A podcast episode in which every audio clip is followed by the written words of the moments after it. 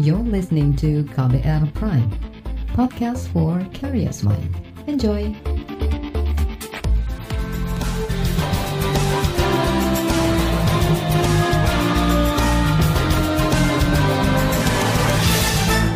Inilah KBR sore untuk hari ini edisi 27 Desember 2021. Apa kabar Anda saudara? Mudah-mudahan dalam kondisi yang baik. Kembali KBR sore siap untuk menjadi teman Anda selama kurang lebih 30 menit ke depan. Saudara, musim liburan menuju tahun baru sudah dimulai. Lokasi wisata, restoran, hotel, jalan tol hingga bandar udara mulai dipadati masyarakat yang ingin berlibur. Di sisi lain, meski grafik pandemi COVID-19 terus menurun, namun temuan kasus positif varian Omikron yang meningkat menimbulkan kekhawatiran. Lantas, bagaimana pengawasan pemerintah, terutama pemerintah daerah dalam menerapkan dan mengetatkan aturan pengamanan serta protokol kesehatan di lokasi-lokasi yang akan diserbu masyarakat saat liburan tahun baru mendatang. Bersama saya Reski Mesanto, inilah KBR Sore. Saudara, meski grafik penularan virus COVID-19 di tanah air terus menurun, namun temuan kasus positif varian Omikron yang mencapai 40-an kasus membuat banyak pihak was-was. Pemerintah terus memperketat penerapan protokol kesehatan. Di musim liburan periode Natal dan Tahun Baru ini, pemerintah mengingatkan masyarakat tidak berlibur ke luar negeri, cukup berlibur di dalam negeri saja. Selain lebih aman dari penularan COVID-19 varian Omikron, liburan di dalam negeri juga dapat membantu memulihkan perekonomian. Berikut pernyataan Wakil Ketua Komite Penanganan COVID-19 dan Pemulihan Ekonomi Nasional, Luhut Binsar Panjaitan hari ini. Nah ini saya minta betul perhatian untuk kita juga sekali lagi jangan berlibur dulu ke luar negeri kecuali pekerjaan-pekerjaan yang memaksa harus pergi. Oleh karenanya pemerintah kembali mengingatkan pada masyarakat untuk tidak melakukan perjalanan ke luar negeri jika bukan sesuatu yang benar-benar urgen. Jika hanya ingin berlibur, pergi tempat wisata di domestik di Indonesia. Selain lebih aman dari serangan Omikron, tempat wisata domestik tidak kalah cantik dengan wisata di luar negeri. Liburan di dalam negeri juga akan membantu mengakselerasi pemulihan ekonomi domestik. Pemerintah akan terus mengawasi pengawasan di pintu masuk Indonesia, pengetatan karantina bagi pelaku perjalanan luar negeri, akan dilakukan untuk mencegah kebocoran di bandara. Luhut Binsar Panjaitan yang juga koordinator penerapan pembatasan kegiatan masyarakat atau PPKM Jawa Bali mengakui terjadi penurunan jumlah testing di Indonesia dalam beberapa hari terakhir.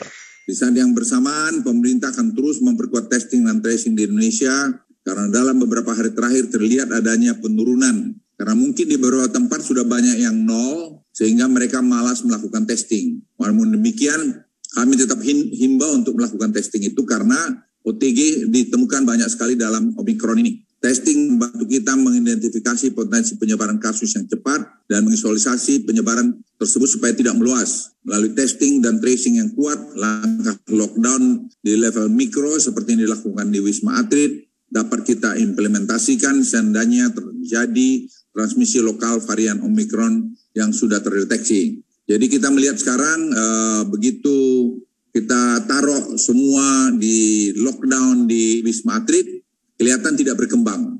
Tapi masih kita tidak tahu apakah dari daerah lain ada yang masuk, yang lolos dari sini. Sebab kemarin ternyata ada satu orang yang lolos dari situ karena uh, pergi dengan keluarganya dan ini kita harapkan tidak terjadi lagi. Jadi tidak ada permintaan-permintaan uh, dispensasi yang tidak betul-betul ada alasan kuat. Luhut menambahkan pemerintah juga terus berupaya mencegah masuk dan meluasnya varian baru Omikron. Meski pandemi saat ini masih terkendali, namun pemerintah tidak ingin lengah menghadapi varian Omikron. Berbagai langkah tegas yang diambil pemerintah untuk mencegah masuknya varian Omikron. Kasus COVID-19 yang terjadi di tanah air masih berada pada tingkat yang rendah. Sudah 164 hari kasus tetap rendah sejak puncak kasus varian Delta pada 15 Juli yang lalu. Dan hingga saat ini belum terlihat adanya indikasi peningkatan kasus akibat gelombang Omikron. Nah, dapat kami jelaskan juga bahwa hingga saat ini tingkat perawatan di rumah sakit dan tingkat kematian masih menunjukkan tanda-tanda yang sangat terkendali. Namun sekali lagi, saya ulangi, namun sekali lagi pemerintah tetap super hati-hati monitoring terhadap COVID-19. Sebagaimana saya sampaikan minggu lalu, pengetatan kegiatan masyarakat baru akan dilakukan ketika sudah melebihi threshold tertentu dengan memperhatikan tidak hanya kasus harian tetapi juga kasus perawatan dan kasus di rumah sakit dan kasus kematian. Jadi setiap hari Kementerian Kesehatan Satgas melakukan monitor yang ketat mengenai data-data ini. Kita bekerja berdasarkan data. Luhut juga meminta agar penegakan protokol kesehatan dan penggunaan aplikasi peduli lindungi terus digunakan. Itu penegakan prokes dan penggunaan peduli lindungi dalam masa Nataru yang harus terus ditingkatkan. Berkat kerjasama kita semua, kita masih mampu mengendalikan COVID-19 pada tingkat yang rendah dan hingga saat ini sebagai hasilnya masyarakat dapat beraktivitas lebih banyak pada penghujung akhir tahun 2021 ini dan ekonomi dapat bergerak pulih dengan cepat saya mengajak seluruh masyarakat Indonesia untuk tetap menjaga agar kasus tetap rendah dan tidak terjadi gelombang baru dengan terus disiplin menjalankan protokol kesehatan dan menggunakan peduli lindungi.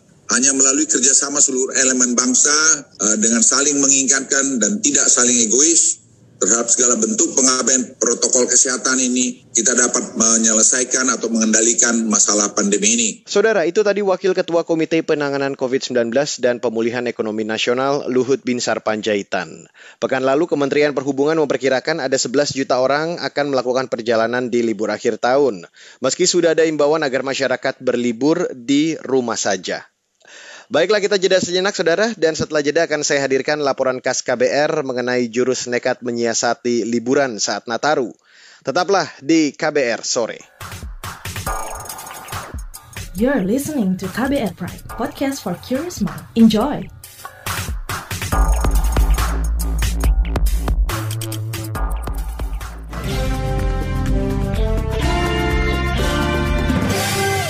Saudara, tak sedikit masyarakat tetap nekat bepergian di tengah pandemi di masa periode liburan Natal dan Tahun Baru.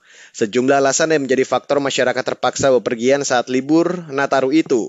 Lantas, seberapa aman liburan masyarakat di tengah pandemi? Berikut saya hadirkan laporan khas KBR yang disusun Reski Novianto. Saudara, momentum liburan Hari Raya Natal 2021 dan Tahun Baru 2022 banyak dimanfaatkan sebagian besar masyarakat untuk bepergian.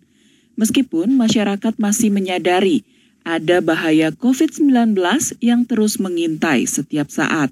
Salah satu warga yang melakukan perjalanan saat libur akhir tahun adalah Setia Gunawan.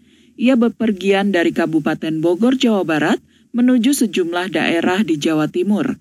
Dia nekat bepergian di tengah pandemi dengan alasan ingin penyegaran atau refreshing sekaligus berkunjung ke rumah orang tua.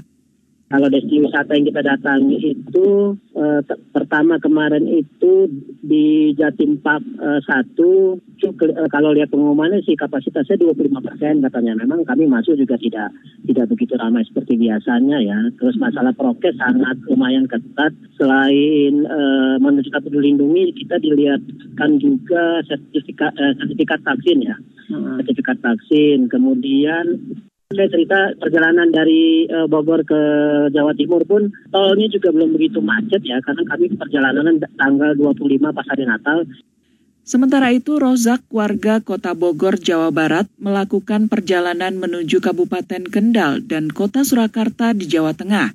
Rozak beralasan nekat bepergian saat Nataru dikarenakan angka kasus COVID-19 sedang landai. Selain itu, dia ingin menjadikan momen liburan untuk bersilaturahmi kepada keluarga di luar kota.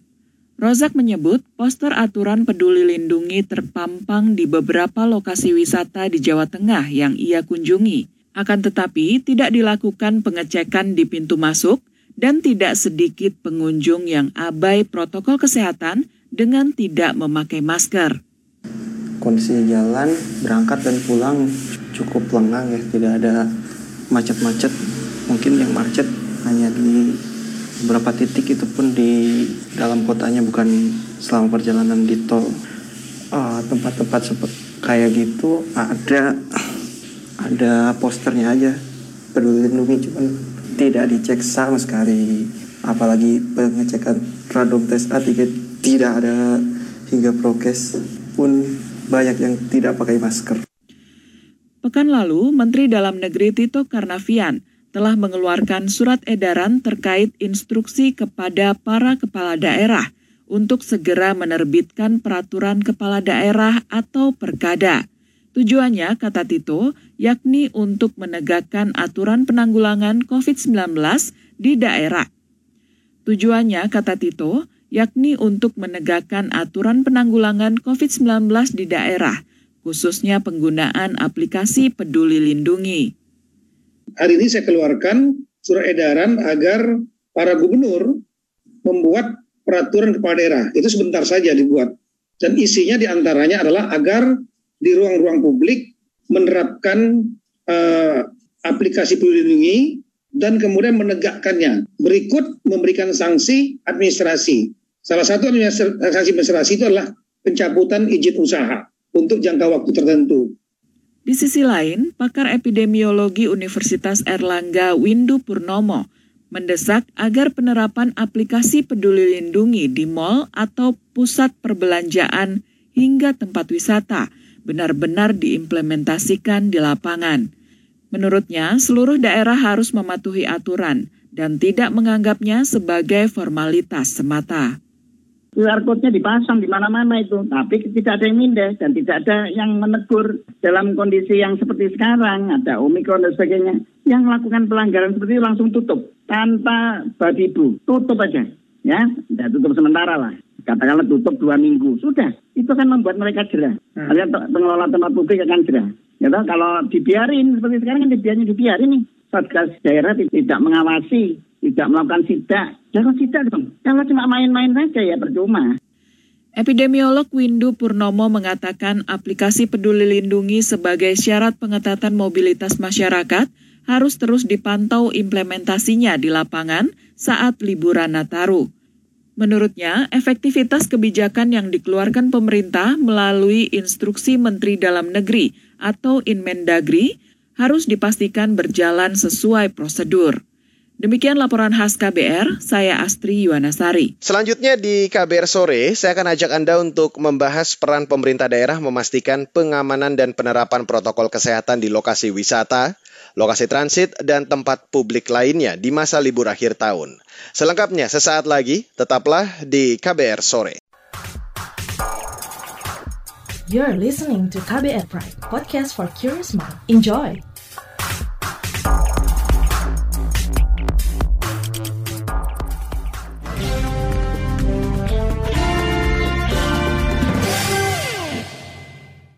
Saudara, sejumlah pemerintah daerah terutama di Jawa Bali mulai menerapkan berbagai aturan ketat untuk wisatawan atau masyarakat di periode libur Nataru. Sebagai salah satu daerah tujuan wisata, Provinsi Yogyakarta telah menerapkan berbagai aturan ketat untuk para pelancong yang masuk ke kota gudeg tersebut. Kepala Dinas Perhubungan Provinsi Yogyakarta, Ni Made Dwi Pantindrayanti mengatakan, Penggunaan aplikasi Peduli Lindungi diterapkan dari pintu-pintu masuk DIY sampai akses untuk ke hotel dan tujuan wisata. Meski begitu, masih ada kelonggaran bagi pelancong yang tidak memiliki aplikasi dengan menunjukkan surat vaksin dan tes antigen negatif. Uh, pemakaian aplikasi Peduli Lindungi hmm. itu ada. Jadi oh. ketika masuk di misalnya di bandara uh, di parkir bandara yeah. Adi Sucipto mereka turun, mereka uh, screen barcode-nya itu ya.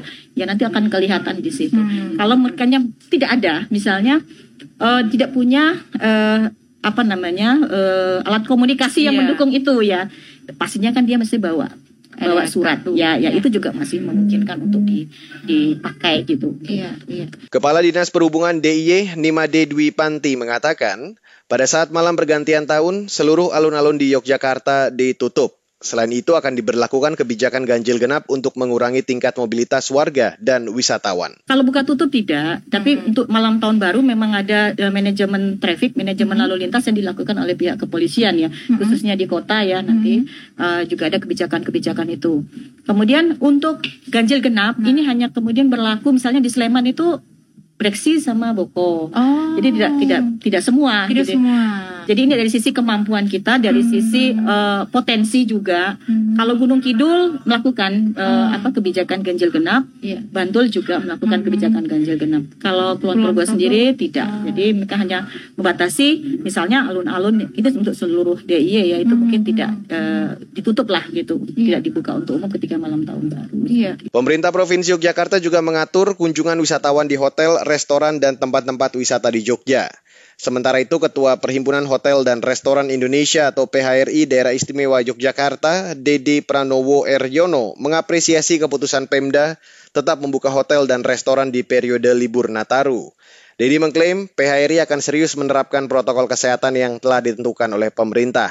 Hingga awal tahun depan, tingkat okupansi hotel Yogyakarta menjadi 60 persen. Kita apresiasi kepada pemerintah daerah Istimewa Yogyakarta yang membolehkan untuk destinasi wisata tetap buka, namun demikian tetap dengan sesuai protokol kesehatan 50 persen pengunjung dan juga kami dari BPD dari DIY uh, akan memperketat protokol kesehatan yang ada baik itu bagi wisatawan yang mau check-in maupun berkunjung di restoran-restoran anggota kami.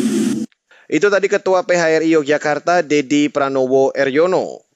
Sementara di Bogor, Jawa Barat, pemerintah setempat menyiapkan langkah untuk mengantisipasi lonjakan kasus penularan COVID-19 di periode libur Natal hingga Tahun Baru. Wakil Wali Kota Bogor, Dedi Abdul Rahim mengatakan, tingkat kewaspadaan menghadapi libur tahun ini harus lebih tinggi, apalagi varian Omikron sudah masuk ke Indonesia. Dedi menyebut pembatasan dan aturan yang berlaku diselaraskan dengan aturan dari pemerintah pusat. Berikut penjelasannya kepada KBR. Nah, jadi betul ya dalam rangka kita menghadapi libur Nataru tahun 2021 ini, hmm. memang kewaspadaan kita harus lebih tinggi daripada sebelumnya. Kenapa? Karena indikasi adanya virus Omikron ini kan katanya sudah masuk di Indonesia. Nah kita tentu eh, pemerintah daerah mencoba untuk mendukung langkah-langkah yang sudah diambil oleh pemerintah pusat. Yang pertama terkait dengan upaya untuk meminimalisir pergerakan masyarakat ya yang akan berwisata atau yang mungkin juga akan melakukan kegiatan-kegiatan lain. Yang pasti begini, dengan pembatasan ya seperti genap ganjil yang akan diberlakukan itu salah satu langkah. Kemudian juga kita meminta untuk para pengelola tempat-tempat hiburan ya tempat-tempat uh, wisata dan hotel restoran untuk tidak menyelenggarakan kegiatan perayaan Natal dan Tahun Baru secara khusus. Artinya mereka tetap diperbolehkan untuk operasi, operasional tetapi dengan ketentuan pembatasan jumlah kapasitas seperti yang uh, nantinya akan kita implementasikan di masing-masing wilayah sesuai dengan petunjuk pelaksanaan dan teknis dari pemerintah pusat. Kemudian juga yang selanjutnya adalah uh, menghimbau kepada seluruh masyarakat ya untuk tetap melaksanakan protokol kesehatan. Jadi situasinya seolah-olah sudah aman, tetapi tentu kalau kita tidak sikapi dengan kewaspadaan tinggi, malah nanti jadi jadi bisa menimbulkan klaster baru atau terjadinya gelombang COVID-19 yang baru. Nah, ini perlu kesadaran dan kedisiplinan, kedisiplinan masyarakat sehingga tidak terjadi. Saudara, itu tadi Wakil Wali Kota Bogor, Dedi Abdul Rahim. Sementara itu, Perhimpunan Ahli Epidemiologi Indonesia mewanti-wanti pemerintah agar terus menjaga pintu masuk kedatangan luar negeri. Terjaganya pintu masuk kedatangan luar negeri menjadi kunci pengendalian masuknya COVID-19 varian Omikron dan mencegah terjadinya penularan domestik COVID-19. Jurnalis KBR Astri Septiani akan berbincang bersama Kepala Bidang Pengembangan Profesi Perhimpunan Ahli Epidemiologi Indonesia untuk membahas hal ini. Selengkapnya, anda dapat mendengarkannya di KBR Sore sesaat lagi. You're listening to KBR Pride, podcast for curious mind. Enjoy!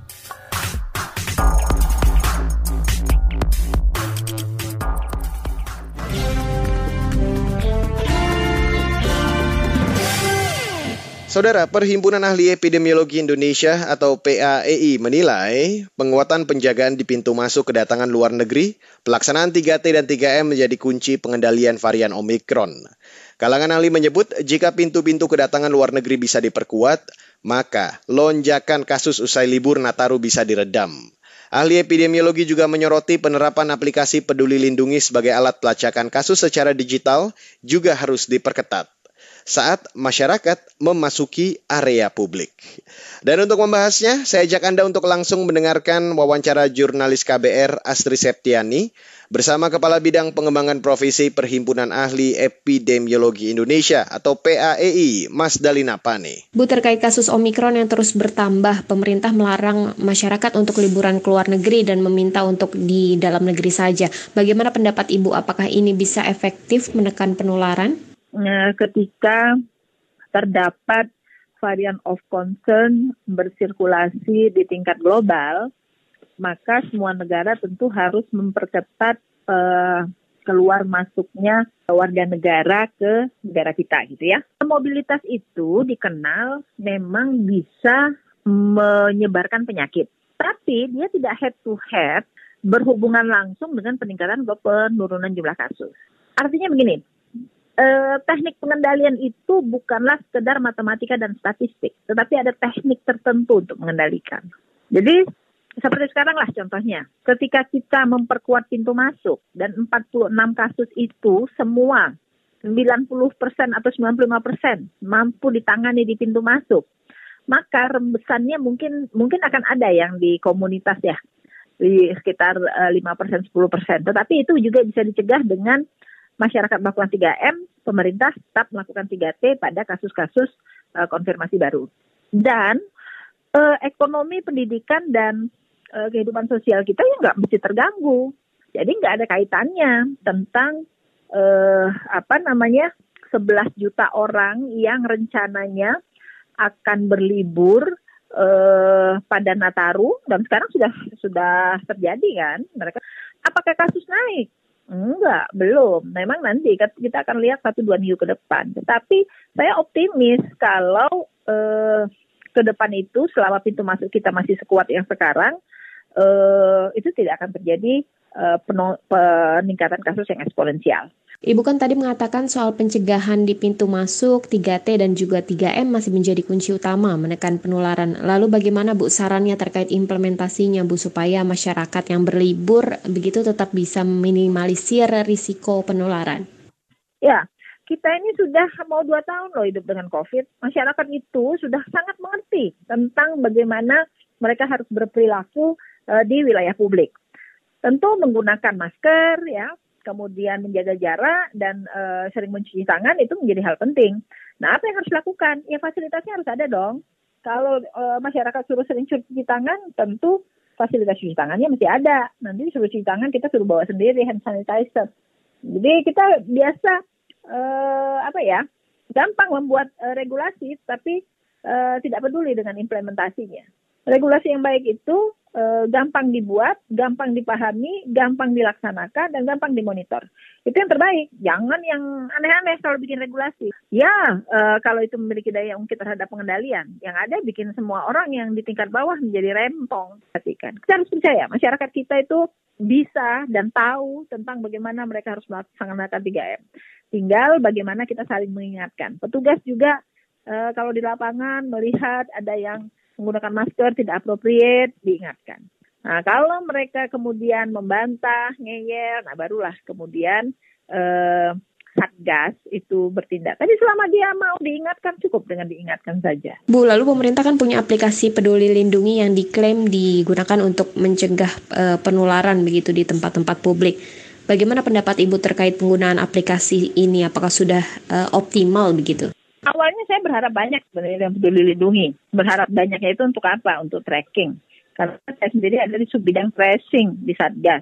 Artinya mestinya mereka bisa di tracking dong. Kalau misalnya dan itu kan terkoneksi dengan sistem uh, pencatatan pelaporan secara nasional, NAR lah ya, New All Record. Tapi ternyata dalam uh, penggunaannya itu cuma semacam kunci saja untuk akses terhadap wilayah publik gitu. Jadi nggak nggak punya arti apa-apa terhadap tracing nggak ada arti apa-apa. E, dan itu juga digunakan untuk mempermudah proses saja. Nggak bisa dihitung juga apakah dengan menggunakan peduli lindungi terus e, pengendalian itu kasus itu akan turun nggak. Aplikasi peduli lindungi baik, tetapi mestinya fungsinya bisa ditingkatkan lebih jauh uh, untuk program tracing. Kalau soal apakah itu diimplementasikan, ya karena nggak ada yang mengawasi ya tergantung dengan uh, tokonya. Ada toko-toko atau mall yang cukup ketat ya QR code-nya di scan ya tapi banyak juga yang enggak dan tidak konsisten gitu. Hotel bintang 3, 4, 5 ada yang e, menggunakan QR code-nya peduli lindungi ada yang enggak gitu ya. Nah ini bagaimana memastikan itu yang e, tidak ada di dalam sistemnya? Saudara itu tadi Kepala Bidang Pengembangan Profesi Perhimpunan Ahli Epidemiologi Indonesia atau PAEI Mas Dalina Pane.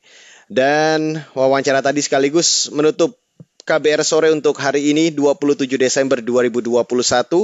Terima kasih untuk Anda yang sudah bergabung sore hari ini dan ingat selalu terapkan protokol kesehatan di mana pun Anda berada.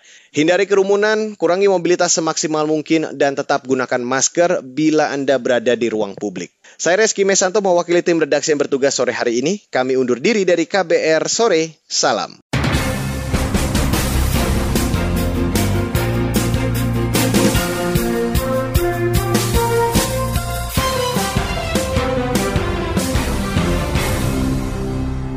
KBR Prime, cara asik mendengar berita. KBR Prime, podcast for curious mind.